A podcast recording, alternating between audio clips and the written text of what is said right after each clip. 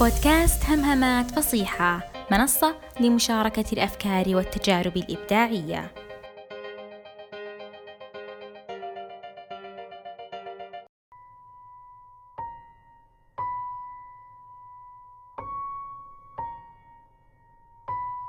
ثم إن في الكتابة روح تموت إن لم تكن حرة. كانت هذه أول حروفي التي تم نشرها بعد أن تحررت من تلك الأفكار التي كانت تقيدني وتملي علي فتقول إياك وأن تقومي بنشر أي نص لديك كتب بخط يديك.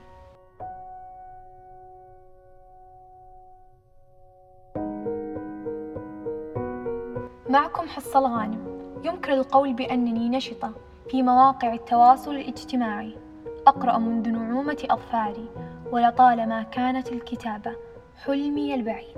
تشجعت وقررت عرض بعض الهزل المكتوب للقراء وبالرغم من أن كتاباتي لم تكن أدبية بل عار علي إن وصفتها بذلك إلا أنه أدهشني نجاحها حتى بلغت دهشتي الحد الذي جعلني أقدم على حذف كل ما تم عرضه. لأنني وفي قرارة نفسي أعلم أنه بالرغم من كل هذه الأصداء والنجاح المزعوم هي ليست كذلك.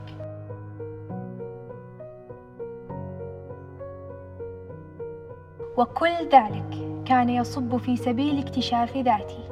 بالإضافة إلى كونها متعتي المحببة قررت تكثيف القراءة بغرض التعلم وأخذت عهدا ألا أعود لنشر كتاباتي إلا عندما أصبح قادرة. على كتابة ما يبرهن بأن ما كان بين يديهم سابقا لم يكن إلا نصوصا عشوائية.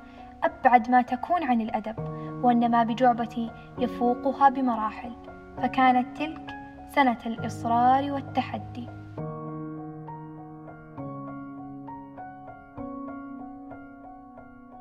اعتكفت أولا على كلام الله المعجز ففيه من عظيم البلاغة والفصاحة ما كان له دور. في إحداث التغيير وإضافة الكثير كما كان للقصائد النصيب الأكبر من قراءاتي خصوصا الجاهلي منها.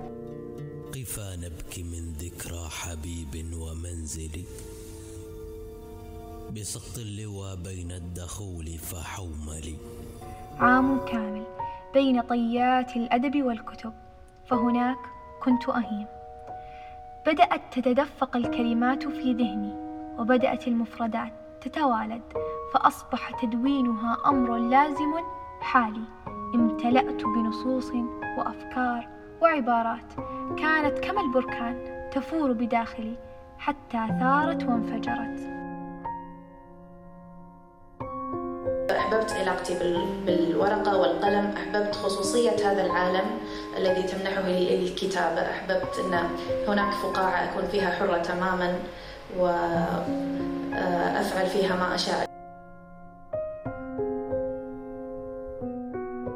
بعد انقطاع سنة كاملة وصيامي التام عن الكتابة كتبت دون شعور كان نصا غزلي عنوانه وصايا بنكهة عتاب. نشر لاحقا على جزئين.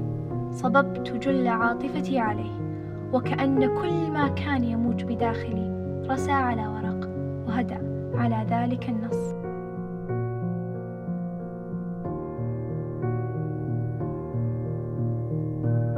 نشرت النص فور انتهائه وتوافدت علي التعليقات الإيجابية والتي ما تزال تصلني حتى يومنا هذا.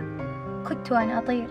كان ما بي يأبى الفتور والركود والاعتياد على الإطراء والثناء الوفير. ابتسامتي لم تهدأ في تلك الأيام وأصبحت الكلمات تتسارع بداخلي وتتسابق. طمعا في الخروج إلى النور.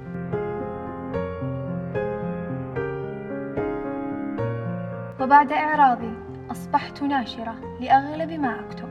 فالسنة كانت كفيلة بتعليمي أن ليس بالضرورة أن يكون نجاحك في أمر ما هو دليل على براعتك فيه. فمن يرى نصا سابقا لي ويقارنه بما أكتبه الآن أتيقن بأنه سيندهش وربما ترتسم على محيا ابتسامة فخر وإعجاب.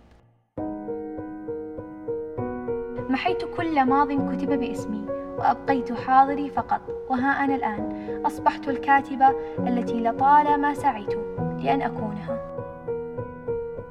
لدي مدونة مهملة والتي بالرغم من ذلك وصل عدد مشاهداتها ما يقارب ثلاثة آلاف زائر والعدد في تزايد وأرحب بهم على أي حال. أكتب الآن وأنا مشبعة بكل تلك المفردات التي قرأتها تعلمتها ومرت علي. أكتب ورغبة الكتابة تتأجج في داخلي. مع كل سطر جديد. شغف لن يثنيني شيء عنه. وعلى يقين بأن جميعنا بإمكاننا أن نكتب. ما دامت العقول حاضرة والقلوب حافظة والإصرار موجود إذا بإمكاننا أن نكتب بإمكانك أنت أن تكتب. لكن أولا أحثكم بما حث الله تعالى نبيه في أول آية منزلة اقرأ. إنني أؤمن بأننا إن نجحنا في تكوين جيل محب عاشق للقراءة والكتاب والقلم فإنا ملكناهم مفاتيح المعرفة وسيدنا العقل الذي به يعرف الله ويعمق الإيمان وبه تتحقق الخشية إنما يخشى الله من عباده العلماء.